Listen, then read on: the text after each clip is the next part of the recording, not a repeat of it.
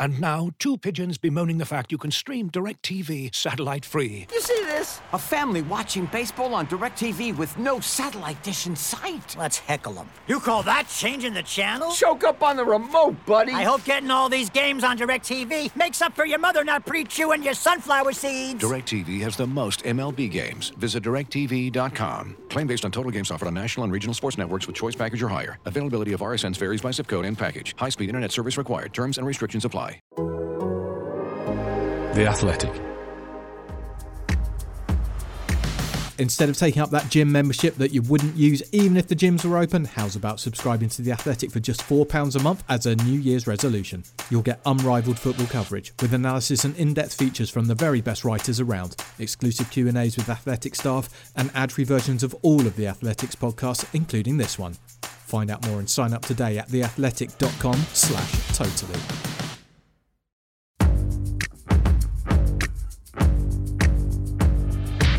Totally Football Show. Today, fastening our seatbelts for Liverpool Man United. As the Red Devils speed down the M62 for Sunday's game, we all know who's at the wheel, but can they pull off a three-point turn? Will a reverse get them out of first? And is the lad Paul still wishing he'd gone before they left? All of that plus well-played Blades, City with the best bit of Foden since Origami, and Mexit as Ozil heads out of Arsenal. It's the Totally Football Show in association with Paddy Power.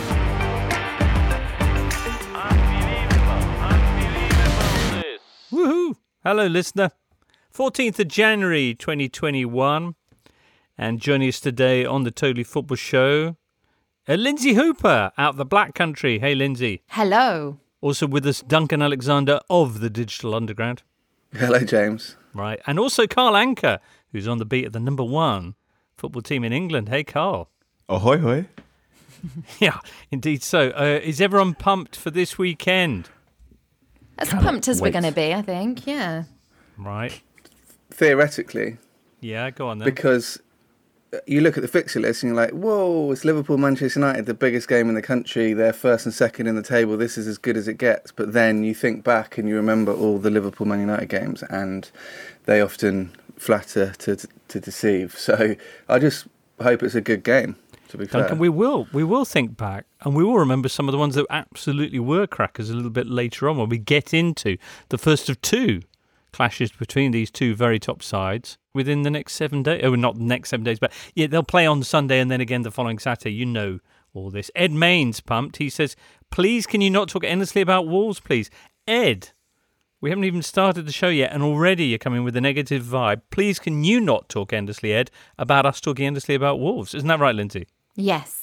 I can only answer what you asked me, but I do get quite a lot of pelters about talking about Wolves. I happen to go to a lot of the matches.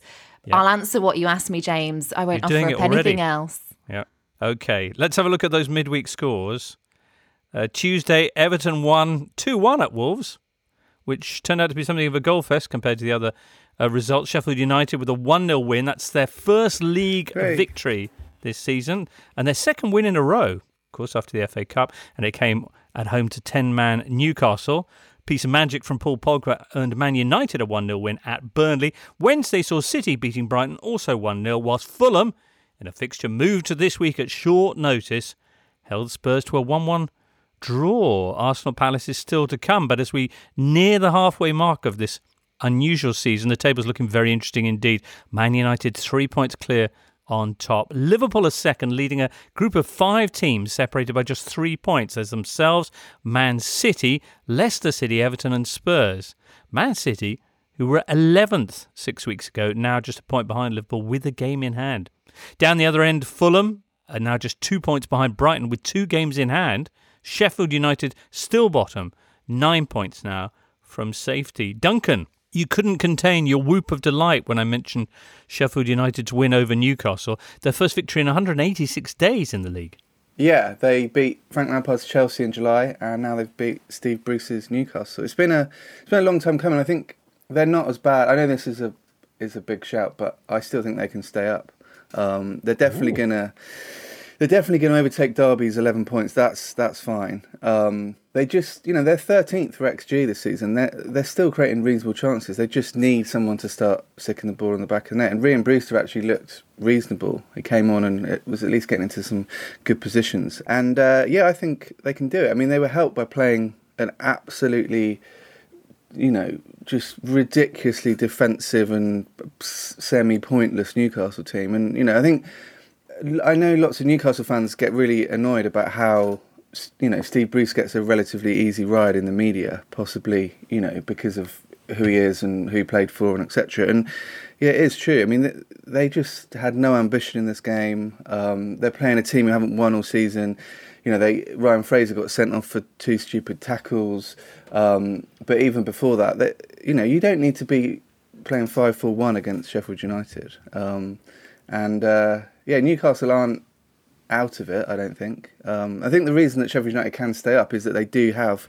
There is at least 3 or 4 teams above them that could all be kind of pulled in. So okay, far be it from me to bring you the numbers, Duncan, but Newcastle currently 7 points off the drop. As for Sheffield United, well, the lowest points total that a team has ever survived with in the Premier League is 34 in a 38-game season. That was West Brom in 2005.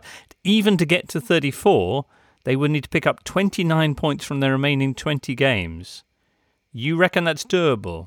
I don't think so. I think it's nice to be optimistic, Duncan, but I think psychologically that is a mountain to climb. And right. I don't think it will help either that Fulham have been doing so well. They've got these 2 games in hand. They can see probably teams above them pulling away, and you're relying on teams like Newcastle and Brighton being dragged right in it. I think it's great. I don't think they will get the same total as Derby. I agree with you on that. Yeah, no, logically this all makes sense. But I mean, West Brom are statistically one of the worst teams we've ever seen in the Premier League this season. And the fact they're not bottom says more about Sheffield United than them. Brighton just, you know, can't buy a win at the moment. And then, yeah, maybe Newcastle, Burnley. You know, Burnley have scored 9 goals in 16 games. That's... I mean, both admirable and slightly unsustainable. How many have Sheffield United scored in that period, Duncan? They've also got 9, but that just shows the difference, doesn't it? You know, Burnley have managed to pick up... That's exactly the same, doesn't show any difference. No, Burnley have managed to pick up 11 more points from their 9 goals. So why does that make them a likelier candidate to go down? Because... well, I know. It's just, vibes, isn't it? You're the longest man, vibes. And you're talking about vibes. But I just, honestly... We've seen a lot of strange things in the last year, and Sheffield United staying up is going to be one of them. At the moment, it sounds like science fiction, frankly. But if they were to get the result this Saturday at home to a Spurs team that already dropped points this midweek against a bottom 3 opponent, wow, I guess we'd be revisiting our ridicule of your assertions there, Duncan. What do you think? Spurs coming into this off that 1-1 draw against Fulham on Wednesday. Sheffield United's prospects against them, Carl. Oh, I'm pulling a face. I think the Sheffield United team is a lot better than what they currently are, and they have the potential and the talent ceiling to be of Premier League quality. But I think such is the level of the fall and I feel bad using the word rot, but it is a rot. I don't think they can clean house and pop their head above the relegation zone in time. I think this will be a huffing and puffing Spurs victory. They're not very good at those, of course. We saw them dropping points at home to hastily arranged opponents Fulham on Wednesday. A game that had been postponed from the end of December but was reinstated on Monday because Villa couldn't have their game against Spurs. So they slotted that one in. Fulham coming up, before we touch on what Spurs did, with one of their best performances of the season. Oh, yeah. At short notice. This new midfield of Anguissa and Harrison Reed, there's a bit of bite to it. This Fulham team looks... they're probably a genuine goal scorer away from being safe. In terms of Premier League, they looked really naive at the start of the season. I remember Scott Parker talking about how that Fulham team needed to smell danger or sense the red light, which I thought was a really nice little turn of phrase. And they are growing into Premier League football and developing a little more of a chaotic, streetwise edge to it. It's just the case with goals with them. And I think it's similar to Newcastle have the potential to score goals and choose not to. Brighton are loads of neat and tidy footwork, but lack the knockout punch. Fulham just need a goal scorer. But it's this weird thing. They are doing and trying something different, which has got my attention. I think this is the best that Fulham have played so far. I think the back three is obviously working very well for them. And just generally an observation when watching Premier League teams lately is that you're getting all these great overlapping runs, fullbacks overlapping, getting wide width of the pitch and then putting in great crosses. But often there isn't anyone there. I mean, with the exception of Harry Kane at Spurs in this match in particular, you know, maybe Olivier Giroud at Chelsea, you know, Jimenez when he's fit and Calvert-Lewin, there aren't those big target men anymore in the game. And we keep seeing the game going out wide, crosses in, and either players not being in the box or not making the runs at the right time. And what I thought with Anguissa, who definitely caught my eye as well, Carl, is that he wasn't scared to cut inside. And this is something that I think is going to be really key for Fulham. Instead of using the width, let's attack through the middle, let's get into the box, and then you've got other possibilities for goal scorers to pop up. Although it was actually a move from wide that led to their equaliser. No, well, with the exception of that. But I just think, generally speaking, that they'll maybe get more joy in that area. They've gone from a team that looked a bit brittle to having sort of that thrust that you've described there as well. They also look like they're having fun. If you remember the last few Fulham seasons in the Premier League, they go through three managers, letting 80 goals and go down, and everyone's unhappy. Even if they go down this season, I think their fans will accept they've given as best they can, and they're having a go. You know, they were brilliant in the second half against Spurs, and you know, Ademola Lookman came on and made the goal, and yeah, I mean, I know that my new stance today is I want everyone to stay up, and maybe that'll happen, but I'd like them to stay up. Anthony Robinson as well. I thought he deserved a lot of credit for his performance. What about Areola as well? And Areola, those two saves to deny Son, which were key, weren't they? Mm. So, as you say, they look really good in the second half, but does that happen an awful lot to teams when they're playing Tottenham? And Tottenham are a goal up. Jose was once again perplexed that the team that he manages and has done for 40 months didn't get it about killing off the result. I found that very funny. Sort of about a week ago, he was saying if this team doesn't perform, it's very much on him.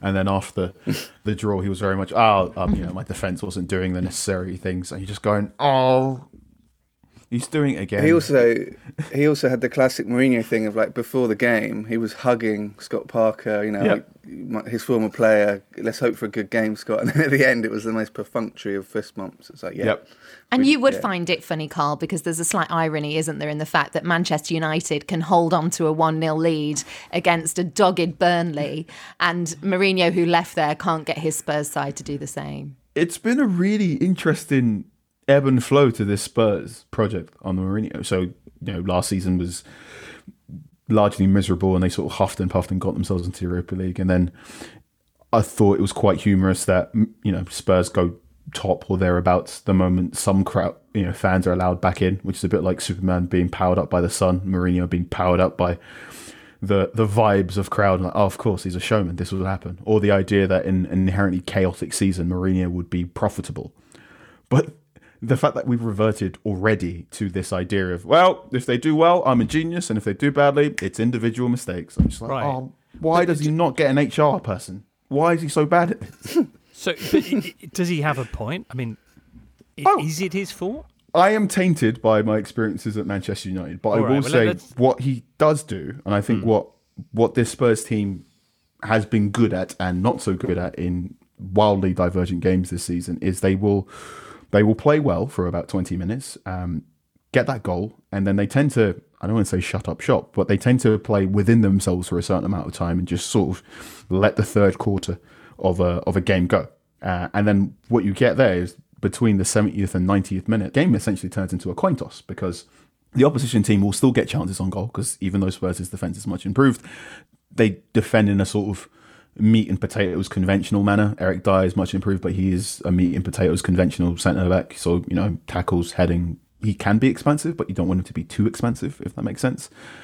So Spurs can be got at, to which I mean, this is the baffling thing. When you have a Spurs team with so many attacking options, like Eric Lamela, Stevie Bergwijn, when you've got Gareth Bale there and thereabouts, why Gareth Bale plays for Spurs? Apparently so. When you've got those options, and I know why Mourinho doesn't go for it, because he's Jose Mourinho, but he should not do that. But here's my theory, is that because Spurs last night wasn't as bad as some of the games where they've drawn 1-1, you know, they actually had a number of good chances. Son, who's massively overperformed on XG this season, actually wasted, you know, some good chances last night. Hit the post, had Areola made some good saves, as we said. But the reason I think Mourinho's baffled is that I don't think he's telling them to shut up shop, but I think the Tottenham players, and we've seen it at other clubs as well that he's managed, are so worried about how angry he can get, like he possibly did after the West Ham game where they threw away a 3-goal lead, that they, without thinking, subconsciously actually become more defensive. Interesting. So it's neither the players' fault or Mourinho's fault, and yet deep down it's both of their faults. Like the way he chewed out Dele Alli, for example, sends a bit of a message to the rest of the team. See, I wondered if it could have been the flip. I wondered if it might have been the opposite way round, that it's trying to shift a mentality of Spurs naturally having the last 4 or 5 seasons wanted to be on the front foot, to try and get them to not be that way minded, and that it just hasn't happened yet. But I think Mourinho at the moment, if you're talking about criticism of him, I think he's got a free pass for a period of time whilst there's a possibility of a League Cup, because that's it. You know, if he delivers a trophy, puts his feet up for a while and says, well, I did what I came here to do.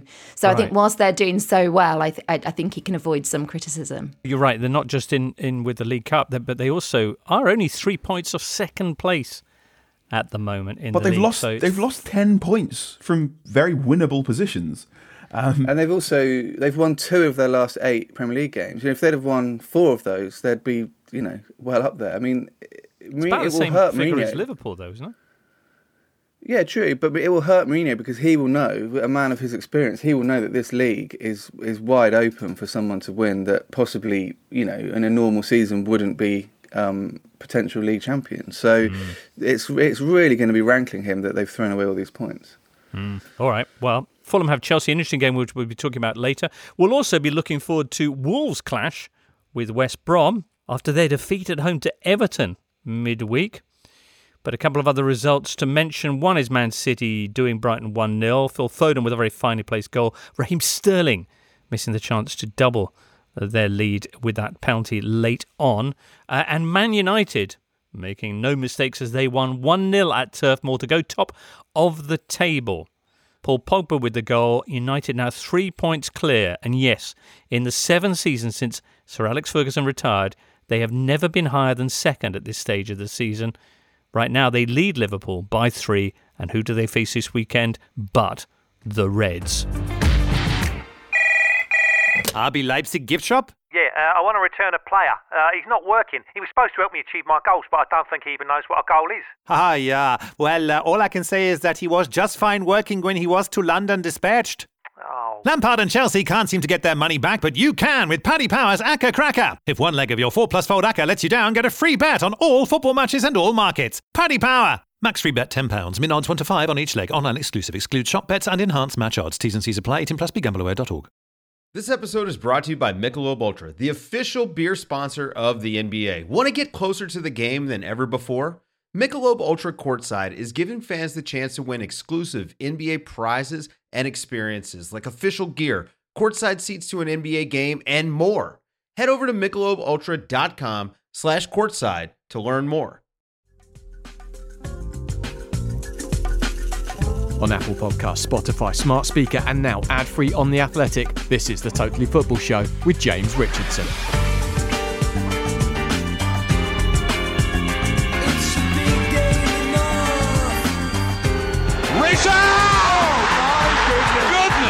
Gracious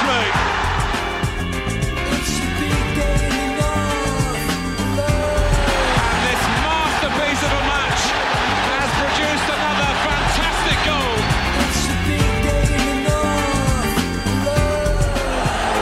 Cole will challenge James. Oh, David James, another catastrophe. Oh, the goalkeeper's lost it. What a catastrophe for Dudek. What a gift for Forlan. Steven Gerrard with his encyclopedic knowledge of this fixture. It's on for more reasons than one, Steven Gerrard. Oh, no. Look at this. No sooner on than off. There you go, biggest fixture in the English game, they say. Liverpool, Man United, and the next week we've got two of them. FA Cup fourth round clash at Old Trafford a week on Saturday, and this Sunday in the league at Anfield. Duncan, so much history, and yet this is only the second time in the Premier League that these two teams have faced each other as first and second. Yes, I think a lot of people think they were first and second when they went to the Old Trafford game in 08-09, but Liverpool were just behind Chelsea going into that match, and then won 4-1. But yeah, the last time they were first and second was 97, April 97. It was the season Liverpool under Roy Evans were pretty good that season and probably should have won the league, but for David James being a bit erratic at various points. And they lost that game. And then they had a terrible end to the season, and there was one of the early Premier League era kind of catchphrases emerge, which was fourth in a two-horse race. So Liverpool were all summer. People said, "Oh, Liverpool were fourth in a two-horse race," and you wonder, that obviously led not that far into the future to the arrival of Gerard Houllier and stuff. So, yeah, I mean, in the litany of Liverpool coming close to winning the league before they did last season, that was one of the better chances and one of the better games between the two of them at Anfield. Interestingly, it was this game which heralded the arrival of Ole Gunnar Solskjaer on the bench, because Mourinho losing 3-1. That was at Anfield, wasn't it, Carl? It was indeed. I want to say it was on just before Boxing, just before Christmas. Yes, I think 2018. I believe I was on this podcast, being very, very sad and disappointed at the state of Manchester United at the time. Well, it's turned out pretty well for you, though, hasn't it? Ole Gunnar Solskjaer coming in. Talk of 21 in 21, I see, from some Man United fans. Now, 3 points clear at the top of the table. Is this the biggest game in your calendar for United fans, more than Man City, Carl? I think so. I think it's the perfect combination of historical and geographical beef for Manchester United fans. And I'd put this as the most important Premier League game in Solskjaer's 2 and a bit years in charge of Manchester United. There have been those nadirs where supposedly he's been a game away from saving his job, but I think this is one of the more interesting tests in Solskjaer's career. So it's still quite interesting that despite the league position for Manchester United, they probably go to Anfield as the underdog in this game, which probably suits Solskjaer as well. I think what's become really interesting is Solskjaer's become a genuinely inventive coach for these one-off games. So in the Burnley game, you saw United take short corners to try and... So Bruno Fernandes, I think it was Marcus Rashford, did a short corner technique and then tried to put it to the back post to try and get to Harry Maguire, which was a newer wrinkle to their set-piece routine, which was Solskjaer's way of saying, I'm taking this game very seriously.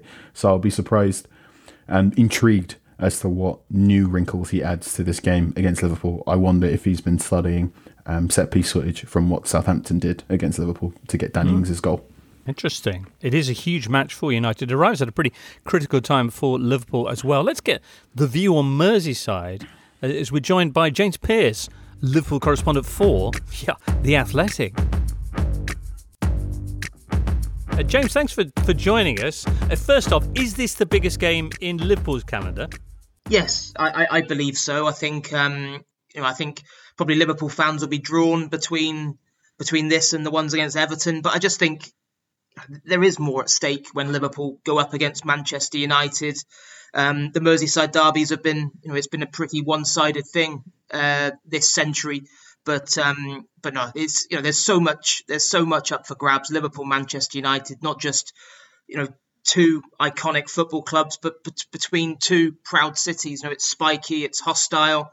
I think there's a mutual dislike, probably a bit of jealousy at times as well in terms of the success the other one has enjoyed. So yeah, this one's the biggest for me. Plenty of history. They built that canal, of course, and did the docks. then they knocked Liverpool off their perch. So it would be catastrophic from a Liverpool point of view to lose them Sunday and then go 6 points behind Ole Gunnar Solskjaer's side. I think that adds another element to the rivalry, the fact that despite Liverpool and Manchester United winning so much over the decades, it's actually been quite rare for both of them to be gunning for the same prizes at the same times, because you look at United in the doldrums when Liverpool dominated the 70s and 80s, then roles reversed in the 90s. So, you know, now you've got a situation where United have to be regarded as genuine, serious challengers to Liverpool's top flight crown. And, you know, United go into this game with momentum. There's no doubt about that. Liverpool, their form has been stuttering. Only 2 points out the last 9. The goals have dried up. Yet they do have the advantage of having had, you know, probably better preparation for this than United, who played against Burnley in midweek. Klopp's had the time on the training ground that he's been ruining, he's been missing out on. So I think, you know, every Liverpool fan will expect a big response from his team on Sunday. James, what do you think is behind Liverpool's loss of momentum? I think it's a whole host of factors. I think, the most obvious one is the injuries, and in particular, the way in which they've been decimated defensively. I think it's, you know, on the face of it, you look at their defensive record, and it's actually pretty impressive since Van Dijk's been out, and of course Gomez as well. But it's more than, you know, rather than the goals they've conceded, it's the knock-on effect in terms of the team just can't operate in the same kind of way. You know, Van Dijk and Gomez are so key to the way Liverpool build play from the back. I think in a lot of games, they've dominated possession, but without really looking particularly menacing with it. You know, Klopp has, you know, frequently bemoaned a lack of rhythm and fluency to their attacking play, and of course, the knock-on effect of those absences is that, you know, Fabinho, who for me is the best holding midfielder in the Premier League, is, you know, it's weakened Liverpool's midfield by playing him at centre back. Of course, Thiago was bought to give Liverpool a real creative spark, but he's barely featured due to injury. And then, you know, you've got the other issues with positive COVID tests and the crazy schedule. So it's a whole host of things have contributed to, you know, Liverpool dropping, I think it's 18 points already this season, which, you know, put in the context of the title winning season, they only dropped 15 in the whole campaign. All right. Well, Thiago, you mentioned being one of the contributing factors to all of this, his absence, but he is back now, and a lot of people are suggesting that might be the spark that will see Liverpool retain something of their former form. How easy is it going to be for United to box him in, and where do you think United can hurt Liverpool? Yeah, I think, you know, Thiago, if Liverpool are going to win the game on Sunday, then Thiago is going to have to deliver the biggest and best performance of his Liverpool career so far, because there's no doubt that they have been lacking that spark in the middle of the pitch, and he is, you know, he's a world-class performer. He is better equipped than anyone to address that issue. And there were promising signs against, you know, Aston Villa in the FA Cup. I think from Manchester United viewpoint, they will be licking their lips, I think, at the prospect of trying to prey on Liverpool's vulnerability in that centre-back position, because Jurgen Klopp's got a big decision to make. Joel Matip is facing a real race against time to be fit. I think, you know, it seems to be at the moment it's probably going to come too soon for him. So then, you know, he's faced with a real dilemma. Does he play Jordan Henderson at centre-back? Which again, similar to Fabinho, you know, if you play the two of them there, they can fill in there, but they're not specialist centre-backs, and that weakens Liverpool's midfield. Or does he turn to one of his rookies, Nat Phillips or Reece Williams? And certainly if one of those two were on the team sheet, you'd imagine that Solskjaer would be telling United to really target them. So, it's a fascinating contest. And I think also in terms of how does Solskjaer play it, in terms of will United just sit back as they have done in recent meetings with Liverpool, or will they sense a bit of vulnerability there and try and play on the front foot? I think the midfield battle is going to be really intriguing. I think the big question, James, is how do you think a player like Gini Wijnaldum will factor into a game like this? Yeah, I'd say Wijnaldum has been one of the kind of the unsung heroes, really, of this Liverpool team so far this season. I think when Liverpool have functioned well, Wijnaldum has been at the absolute forefront, and he's never going to be the kind of player that catches people's attention with, you know, a huge number of goals or assists. But, you know, with so much turmoil, with so many injuries, so many changes in recent months, you know, he's been a constant there. Probably him and Andy Robertson have been probably the two kind of players who, you know, their levels haven't really dropped. So, I think, you know, undoubtedly he will be in that midfield department on on Sunday again. You know, it'd be him, Thiago, and then the big decision for Klopp is, you know, does he think that Liverpool are best served playing Henderson in there? You know, that is certainly Liverpool's strongest available midfield. But if Henderson's needed at centre half, then you're probably looking at Oxlade-Chamberlain or James Milner being the third man in that area. James, have you had some intel then on Thiago? Because you sound like you're very confident he's playing. You've pinned a lot on him in this chat, but I had read that he'd missed a couple of training sessions this week. I didn't know whether it was actually nailed on that he'll play. Well, he was certainly involved in yesterday's session at the AXA training centre. So yeah, I've got no reason to believe at the moment that he won't be starting. I think, you know, as long as he's fit, and like I said, he played a full part in the session yesterday, then I fully expect him to be out there. I think, you know, Klopp has been careful not to overburden him with playing time because, you know, it was a really horrible injury he suffered after that, you know, horrendous challenge from Richarlison in the Merseyside derby back in October. You know, a few times he was on the brink of a comeback and then broke down again, and, you know, was suffering from discomfort in his knee.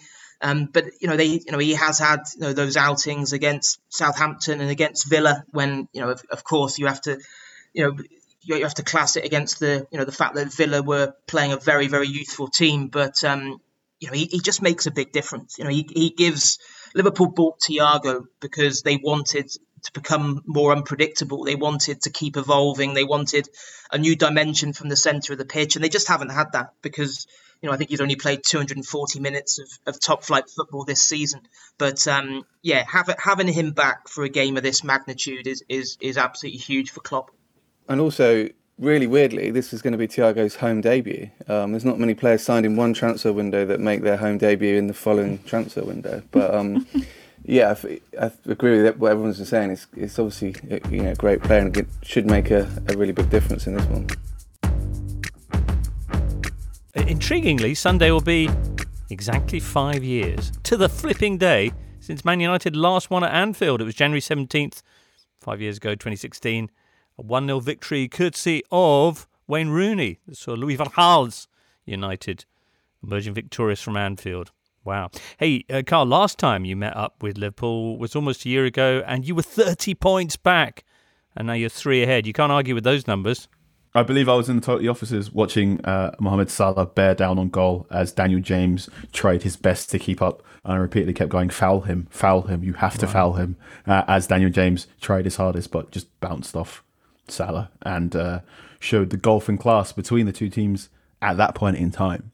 But I think such as this corona-disrupted season, I wouldn't say it's balanced the playing field of the Premier League, but it has just thrown in so many odd elements that you can get a team that just has everything click for a little bit. And as Manchester United was showing, you can just fly up the table. I don't believe Manchester United will win the title. I think there's something about Manchester City just lurking in the wings that leads me to believe they're going to spoil everyone's fun and be there or thereabouts. But I think what's going to be really interesting is seeing how long this Manchester United team can stay in the title race. Ole Gunnar Solskjaer spoken in press conferences about, he stressed that even though it is January, we're still not halfway through the Premier League season, which is one of those, oh God, this thing's going to last forever statements. But this is a really good place to be for Manchester United and Manchester United fans. And I hope you can hear how much I'm smiling as I'm saying all this. I've heard so much from smiling Manchester United fans lately. I just find it impossible that you're so delighted at being top in January. Come on. It hasn't happened in a while. I think it's the first time being top since the first day of the 18-19 season. And that only happened because Manchester United played on the Friday compared to everyone else playing Saturday, Sunday. And I think it's not only the idea that Manchester United are top, but it's also the idea that Manchester United are top in a very annoying way. So you've got the conversation about penalties. You've got this very large conversation about whether Manchester United are good or not, which, again, remains very confusing. I think this team is comprised of many footnotes and caveats and ifs, yets and maybes. So the fact that Manchester United have managed to get to top in an inherently chaotic season by being just a bit weird gives everything a sort of tongue-in-cheek quality, and Manchester United fans, at least a good amount of Manchester United fans, do enjoy not only being top but being top in a very annoying way. And I think this is a very annoying way and time to be top of the Premier League table. But it's it's, you know, United are essentially like maybe Liverpool were in the 90s and 2000s, where it's kind of fun being top of the league. It's unusual, and this is a bit like when we were good back in the day. But Liverpool seem ominous. You know, Klopp's had a whole week to prepare, right. And you know, I think the first 10 minutes of this game are going to be extraordinary, because Liverpool are going to come out in a kind of, we're the champions, you know, remember us, we're, you know, you thought we were in decline, but I'm sorry, we're not. And I think if United can weather that first 10, 15 minutes, then, you know, they might have a chance. But I also feel like Liverpool are going to come out like a hurricane. So we were asking James where United can damage Liverpool. What's the inverse of that? Where do you think United are going to be most vulnerable to Liverpool? This is going to be a battle of the sixes. So I imagine Ole Gunnar Solskjaer's got a preference now to playing this. His plan A is this 4-2-3-1 shape, and then in the bigger games he tends to play Fred and Scott McTominay. And that pairing not only has complementary strengths, but he has complementary weaknesses, so they sort of hide each other's assets. They're not the most creative, but when you put Bruno Fernandes on top of that, that's fine. And if I'm Jurgen Klopp, I think you have to play Jordan Henderson as the six. He's almost better than Fred and Scott McTominay in one player as a number six, and he also has better creative passing. If Liverpool play their best sort of central midfield offering, so sort of Henderson as the deepest lying central midfielder, Gini Wijnaldum, who is very press resistant and can also recycle possession really, really well. And then you put on top of that Thiago, who is incredibly confident and has the confidence of Bruno Fernandes in terms of making line breaking passes, but also makes better line breaking passes than Bruno Fernandes, then Liverpool can dominate. It's all about who's going to stamp on someone in the deepest lying areas of midfield. And I think, providing Liverpool put Henderson in midfield, they will have the advantage. I think Marcus Rashford... It's a weird game, because also I think Marcus Rashford might have to play on the right-hand side. And I've got a sneaking suspicion that balances out Manchester United better if it is to his own individual detriment. Looks like Ole Gunnar Solskjaer feels that too, perhaps. What about Paul Pogba, who scored that lovely goal? Playing in black and white suits him, eh? It really does. I think he's got the aura of a young man who knows he's graduating university in a month, and he's like, yeah, I'm going to graduate in a month. I've passed all my exams. It's all done. He's got a certain swagger to him. I'm enjoying him when he's stationed on the left hand side, because this Fred Scott McTominay pivot sort of gives him the protection in defense in defensive actions, even though he was really, really good in defensive actions in the deeper lying position and in the six against Burnley. I think we've talked about Pogba a lot, and the more we get to see Pogba in this state, and credit to Solskjaer and his man management as to how he's used Pogba after Raiola's statements after the ahead of the Champions League game, I think what's become quite obvious is that we sort of misinterpreted the leadership style Paul Pogba brings to this Manchester United team. He very much has the aura of someone who could be an alpha male and could control the dressing room by grabbing people by the scruff of their neck and telling them what to do. But he very much seems to be a more chill surfer dude, which can throw people for a bit of a loop. The idea that Paul Pogba could do everything but chooses not to because he prefers to be relaxed runs a bit counter to how we view all-action midfielders in England. In my opinion. Up until now, though, he hasn't really unnerved Liverpool in this fixture, has he? No, he is not. So if you remember the game that Sky marketed as Red Monday at the, I want to say, the 17-18 season, so when Manchester United were in a good run of form and did look like possible title contenders, and then Mourinho sort of applied the handbrake, moved Pogba to the 10, and the game was just an incredibly dire 0-0 draw. I think that was one of the nadirs in both Pogba and the United-Liverpool games in recent years. Why is putting Pogba in the number 10 role applying the handbrake? So he applied the handbrake by moving Pogba from a deeper position further forward, because in what a lot of managers are now beginning to realise is Pogba can be he can give up the ball a lot if you send two midfielders against him. So while he's improved in recent weeks, he is a player who can be a little bit too reactive to the press that comes towards him rather than to the press as a team. So a lot of managers in bigger games go, get closer to goal so you're not losing the ball closer to the penalty area. Right. And I suppose it's also about who came in behind in his place as well. Indeed. Hey, Carl, just before we move on the subject of history, did you see that thing about the St Bernard this week. You probably know this story, but I think it was our pals at Mundial who tweeted out a link to a fantastic 1970s BBC report about the key role that a St Bernard dog had in the founding of Man United and making them the club that they are. Do you know this story? I have bookmarked the video. Okay, so.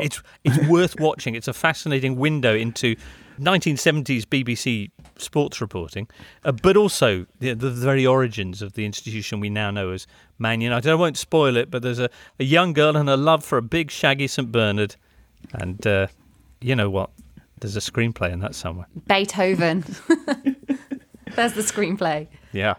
Now, that's what's happening on Sunday at Anfield. Next up, let's have a quick check on some of the weekend's other delights. Looking for an assist with your credit card but can't get a hold of anyone? Luckily, with 24/7 US-based live customer service from Discover, everyone has the option to talk to a real person anytime, day or night. Yep, you heard that right. You can talk to a real human in customer service at any time. Sounds like a real game changer if you ask us. Make the right call and get the service you deserve with Discover. Limitations apply. See terms at discover.com/creditcard. You're listening to the Totally Football Show, sponsored by Paddy Power. Key matchup this weekend, arguably, is in the Black Country. Wolves, that's right, taking on West Brom. First off, Lindsay Hooper, which kind of derby is this one? It's a Black Country derby. We had this discussion, didn't we, before? Yeah, but then it turned out you got it wrong. No, it was because I actually wasn't very eloquent in the way that I put it, but... on reflection and listening back, I could have been a lot neater about it. Okay, look, so... both teams are in the Black Country. It's a Black Country derby. Birmingham and Aston Villa are in Birmingham. That's a Birmingham derby. Okay. This is also a West Midlands derby, yeah?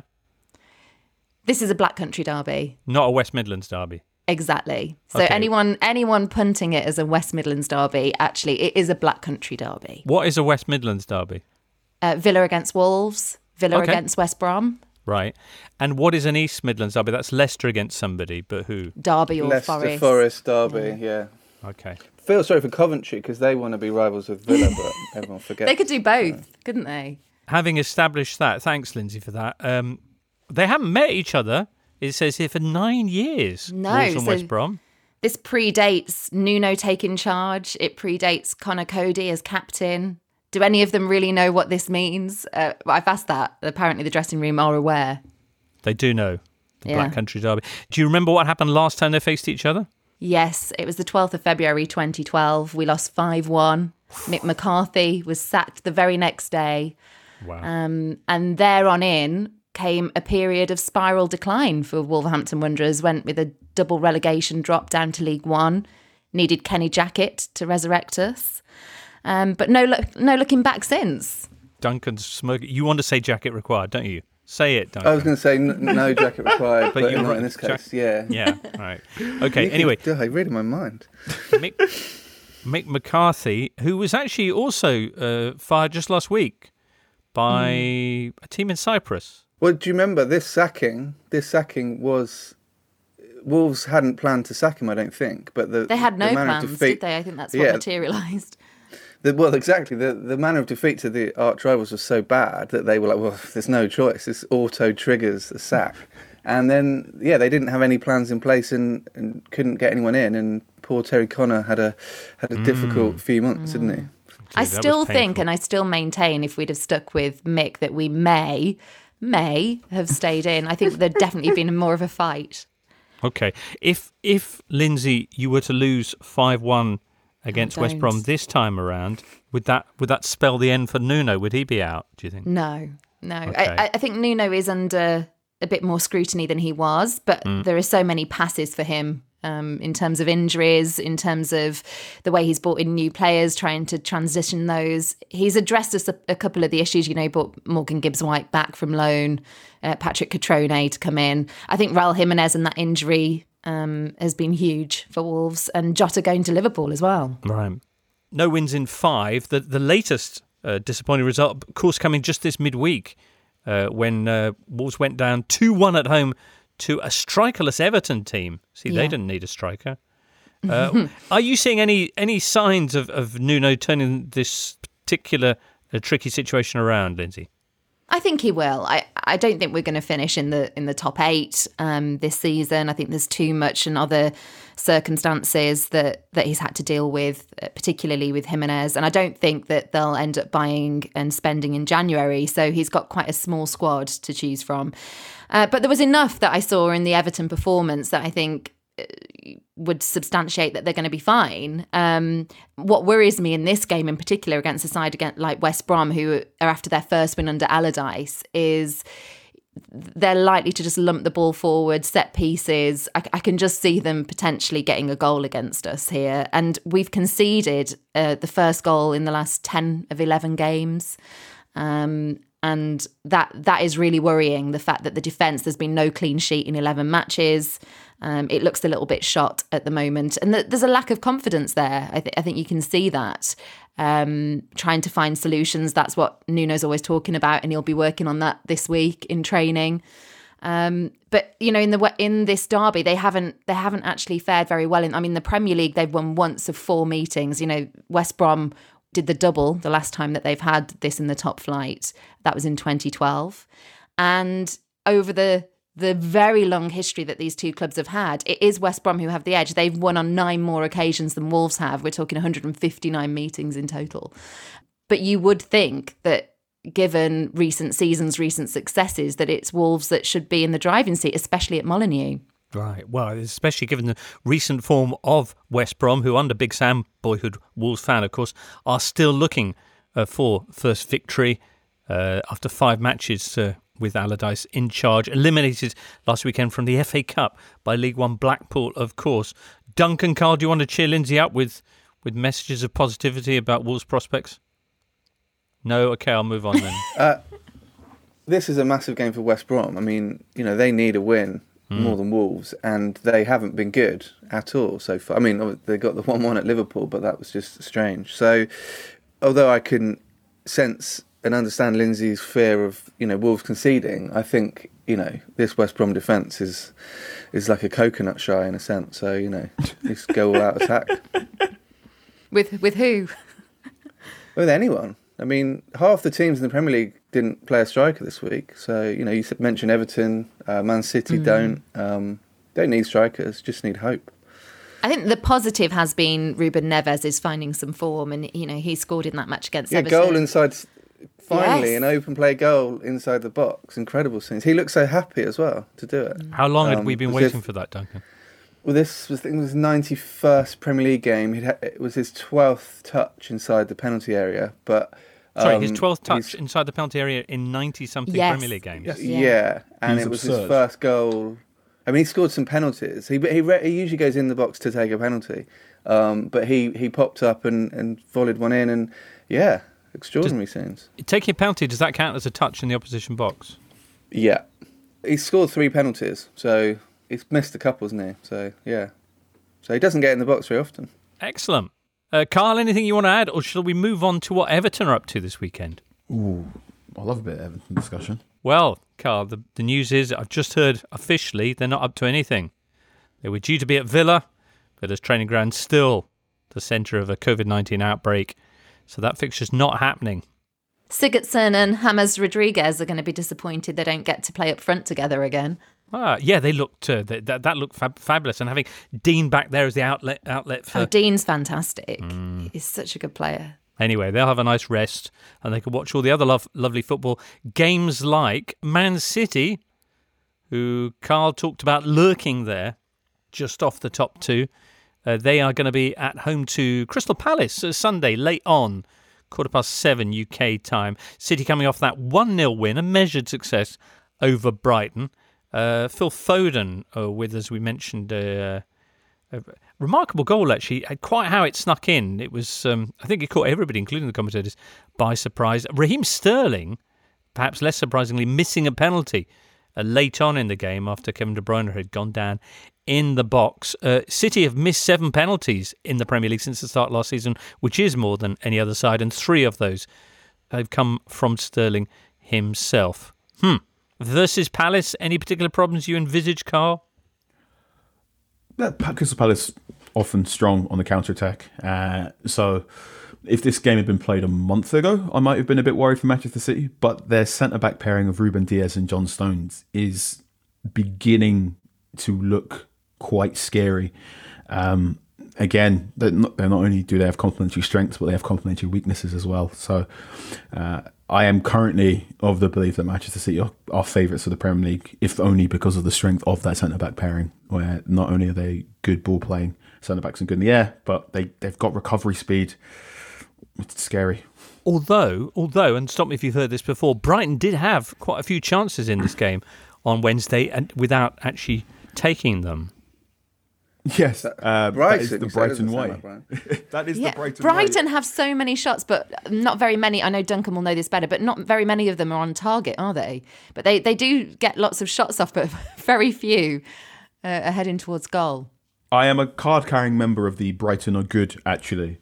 That's because they're not your team. I wonder if how many Brighton fans are carrying that card at the moment. Well, I know some Brighton fans, and they are increasingly concerned about their prospects, in the sense that, you know, Graham Potter, everyone likes Graham Potter. He's obviously a really good coach. He obviously, you know, tries to play the game in the inverted commas right way, but ultimately if you don't win any football games, it starts to become less of a football club, more of an art project. So if Fulham win their games in hand, they'll go above Brighton, and at that point the Brighton board have got a tricky decision to make. It would be one of those decisions where, you know, no one wants to see it, but ultimately you've got to protect your club's position. Crikey. Alex Cooney is one of those people questioning Potter's approach. Is he overthinking his team in a sort of football manager hipster way, says Alex Cooney. White in midfield, playing the world's slowest and tallest left back. We need a goal and dropping Mope. If they are playing well, air quotes, now, what happens when they start playing poorly? Well, I guess that's the concern. The other option is that maybe they could keep playing well and start scoring goals, but I don't know what's more likely. This weekend, for example, Brighton are going to be away at Leeds in what is the first top division meeting between these two sides since May 1982. Do you fancy Brighton's prospects away to the often porous Leeds backline? Not really. I can't believe I've just contradicted myself. There is something. I think one problem about Brighton and their attacking exploits is their strikers, so Mopai, Danny Welbeck, and I forget Connolly. They're all quite similar in terms of their approach. So they're like ball to feet. They try to be direct runners, and they're, you know, all three of them are streaky finishers. So they do have games where they can score a goal in across three games, and then they do have spells where they can go 4 or 5 games without scoring. So there isn't really a plan B in attack, where, even though they do have really inventive ways for plan Bs in midfield and in defence, which is why they look all hipster and higgledy-piggledy. They just lack they lack that knockout blow that in a Premier League season that is stranger and stranger, and you can't do the sort of high coordinated pressing and 3-8 techniques that the Premier League would previously do. I think what you're seeing now is just a league where it's all about how hard can you punch in those 20 minutes where you are in the ascendancy. Well, next up for Fulham, Saturday tea time, it is that West London derby with Chelsea.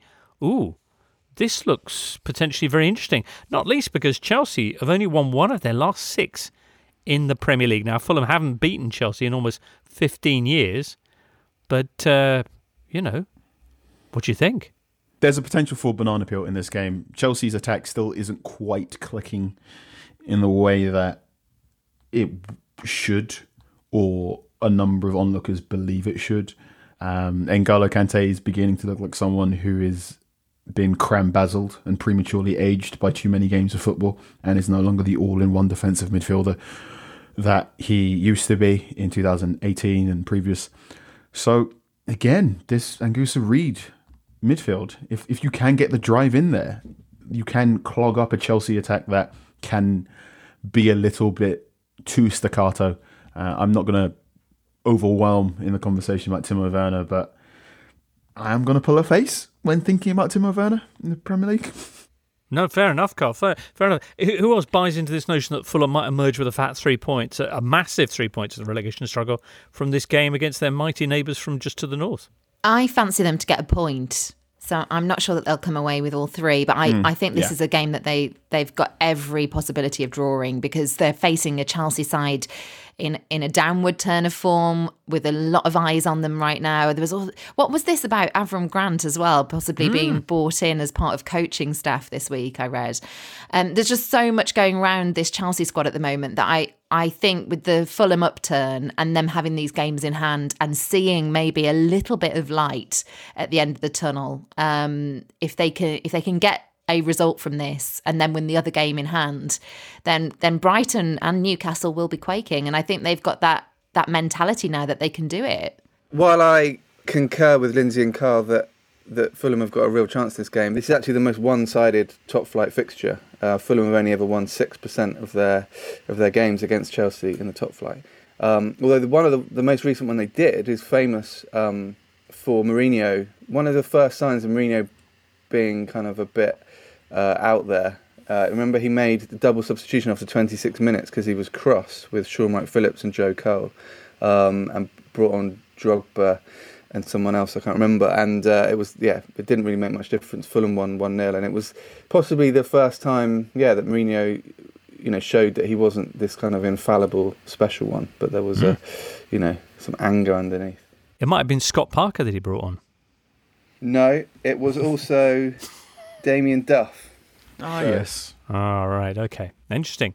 Well, I'm certainly looking forward to that game now, as I am the other fixtures which we haven't had time, strangely, to mention, like Leicester Saints, which is happening at 8 o'clock on Saturday, but we'll have a full review of how that one goes when we return early Monday morning.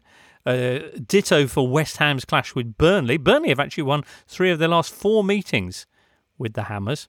And we'll also have a fat look forward, or perhaps not, to Arsenal-Newcastle, which won't be happening until Monday night, but after their last meeting, who can fail to be excited by that prospect? Duncan.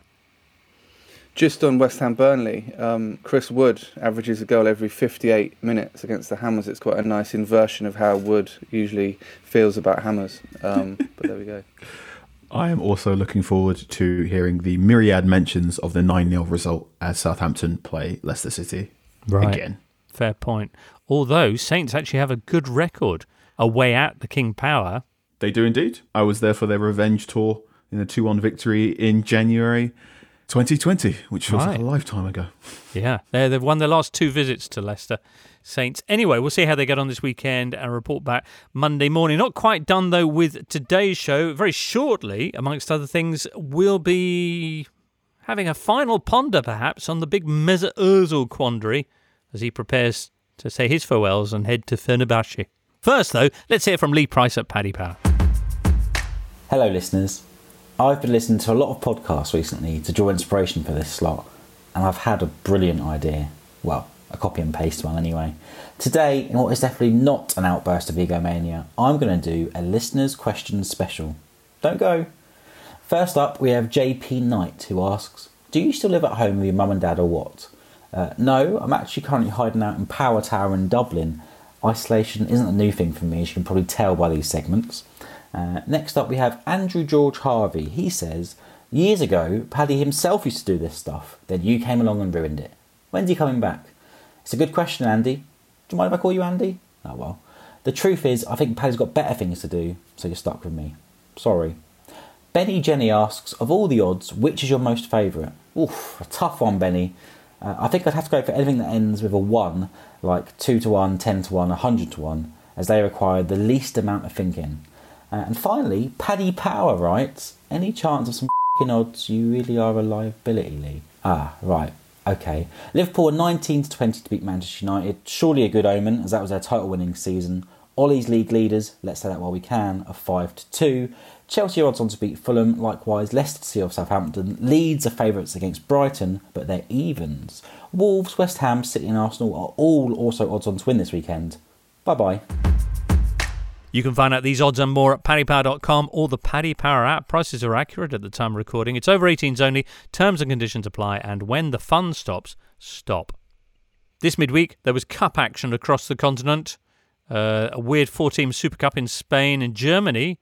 Bundesliga Zwei team, that's the second division, Holstein Kiel knocked Champions of Europe Bayern Munich out of their Pokal via a penalty shootout. The Storks, as Holstein Kiel are known, go through to the last 16. Bayern have to face up to their second defeat in a week. Crikey. In France, meanwhile, it was the French Community Shield, the Trophée des Champions, and PSG beat Marseille 2-1, which means Mauricio Pochettino has now got some silverware for the first time in his storied career. Meantime, back home, we're edging closer to a pretty historic event in North London as Mesut Ozil starts packing up his bag and boxing up those mementos and heading towards a deal with Fenerbahce that Fenerbahce say is closer than ever. When you look back at the fanfares and excitement that greeted him when he arrived for a club record fee in 2013, it's a sad way for him to be departing. Mesut Ozil is now going to be playing in the Premier League for Arsenal.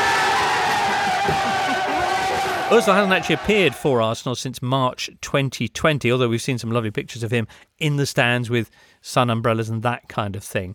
But in the meantime, we've had loads of interesting op-eds and think pieces about what the issue has been, why a team that for so long struggled with creativity in the midfield was willing to leave him out. There's been wild speculation about what has led to his exclusion, whether it was football reasons or possibly off-field reasons. Some have linked it to his friendship with the Turkish President Erdogan. Others, the amount of effort he's put behind highlighting the treatment of the Uyghur Muslims in China and the effect that that might have had on Arsenal. Some people linking that to the fact that Arsenal games were taken off state television in China and the club's desire to maybe minimise his profile as a result. Arsenal, it should be said, have denied that and stated that his non-selection was entirely for football reasons. So what do you think? Lindsay, Carl and Duncan. I think if you did the blind statistical sheet and went, look, this is how the Arsenal team play, this is what they need, and I covered up the name and I said, do you think this player would have a use for Arsenal? I think nearly everyone would say yes. I think the footballing reasons to not play Ozil make sense if you are of the opinion Arsenal are going for a Champions League place this season and regard themselves as a Champions League entity. If you are of the opinion that Arsenal are in the middle of a rebuild and will probably be a Europa League team for a bit, then the blind CV test would make you go, no, you play that player and you play that player for as long as possible. I think, without getting too much into socio-political conversation, unfortunately the problem between Arsenal and Mesut Ozil is that Mesut Ozil is Mesut Ozil. He is a very particular individual with very particular beliefs, and he is unafraid of voicing those. And it is a very difficult, unfortunate situation that such a talented football player is not going to end his Arsenal career in a way that he probably should have done, because for a long time he was a fantastic servant to that football club. But he's a very modern player, kind of internet age player, in the sense that, you know, we've seen players before get kind of moved out of the team and just kind of discarded by clubs, and, you know, you either don't hear from them or they've got contacts in newspapers who they complain to. But Ozil's so good on social media that he's managed to almost build up a kind of, you know, like when there were two popes, one in Avignon and one in Rome. He's almost built like a second Arsenal that he's running, and it's, you know, it's massively split the Arsenal fan base. And I think for both parties, it is probably good that they move on, because it's not doing either of them much good. I mean, but just on a kind of on the field angle, you know, he didn't assist a goal away from home since the old £10 note, the paper £10 note went out of circulation, and he never assisted a goal away at Liverpool, Spurs and Chelsea. So for how good he was, and on his day he was incredible, got those 19 assists in 2014-15, you know, there were legitimate reasons to think that he didn't always do it in the biggest games, particularly away from home. Ultimately, there's been a changing of the guard at Arsenal in every sense ever since Wenger went away. And he was on huge, huge wages. And I honestly think that a lot of it was to do with the impression that he would give the younger players coming through, the sort of role model status and work ethic status that needs to be ingrained there. And that's something that Arteta's very passionate about. I honestly think when you look at the likes of Saka, Martinelli, Nketiah, Smith-Rowe, all of these players coming through, you need them to look to someone who's training really, really hard, bringing back to the tracking back. I think that was a huge part of it. I think it was a huge part of it, even though there should be special dispensation for certain players who are immensely talented to have a little bit more freedom. And we've seen that in the past. Maybe it could have been handled differently. But I think that was the crux of the matter. I think that's what it came down to, was how this club are now going to move forward with the next generation. Sort of like the way it broke down then with Guendouzi. Yeah, although Guendouzi is no Ozil. Well, at least Ozil is going to depart the Premier League with the same number of headed goals as Vinnie Jones, two players I often bracket together. So. Right. Although one question does remain unanswered in all of this, and that is who will pay Gunnar Soares' wages? Anyway, hopefully some right-thinking philanthropists perhaps within the squad will step in to pick up that particular responsibility from Mesut Ozil, who certainly left us with some terrific memories. That, anyway, brings us to the end of our particular journey today. Many thanks to Lindsay and Carl and Duncan and producer Charlie and you, listener, for being with us. We return, of course, on Monday morning, very early on, with our thoughts about the weekend. So hopefully you'll be joining us for that. For now, from all of us here, it's goodbye. You've been listening to The Totally Football Show, part of the Athletic Podcast Network. Keep up to date with everything Totally at thetotallyfootballshow.com and follow us at The Totally Show on Twitter and Insta. Check out all of the Athletic's football podcasts on Apple, Spotify and all the usual places, or listen ad-free on the Athletic app. The Totally Football Show is a Muddy Knees Media production and sponsored by Paddy Power.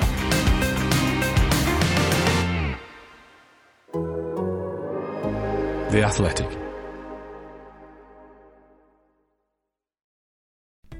As you've probably heard by now, we've teamed up with BetMGM this season. We'll be using BetMGM lines to make all of our picks, and we'll have special offers for our listeners each week. If you haven't signed up for BetMGM yet, use bonus code The Athletic, and you'll get a one-year subscription to The Athletic, plus up to a $1,500 first bet offer on your first wager with BetMGM. Here's how it works. Download the BetMGM app and sign up using bonus code The Athletic. Make your first deposit of at least $10, place your first bet on any game, and claim your voucher for a one-year subscription to The Athletic. See BetMGM.com for terms. U.S. promotional offers not available in D.C., Mississippi, New York, Nevada, Ontario, or Puerto Rico. Gambling problem? Call 1-800-GAMBLER. Available in the U.S. Call 877-8-HOPE-NY or text HOPE-NY 467-369 in New York. Call 1-800-NEXT-STEP in Arizona. 1-800-327-5050 in Massachusetts. 1-800-BETS-OFF in Iowa. 1-800-270-7117 for confidential help in Michigan. 1-800-981-0023 in Puerto Rico. First bet offer for new customers only in partnership with Kansas Crossing Casino and Hotel. Don't forget, if you haven't signed up for BetMGM yet, use bonus code The Athletic and you'll get a one-year subscription to The Athletic, plus up to a $1,500 first bet offer on your first wager.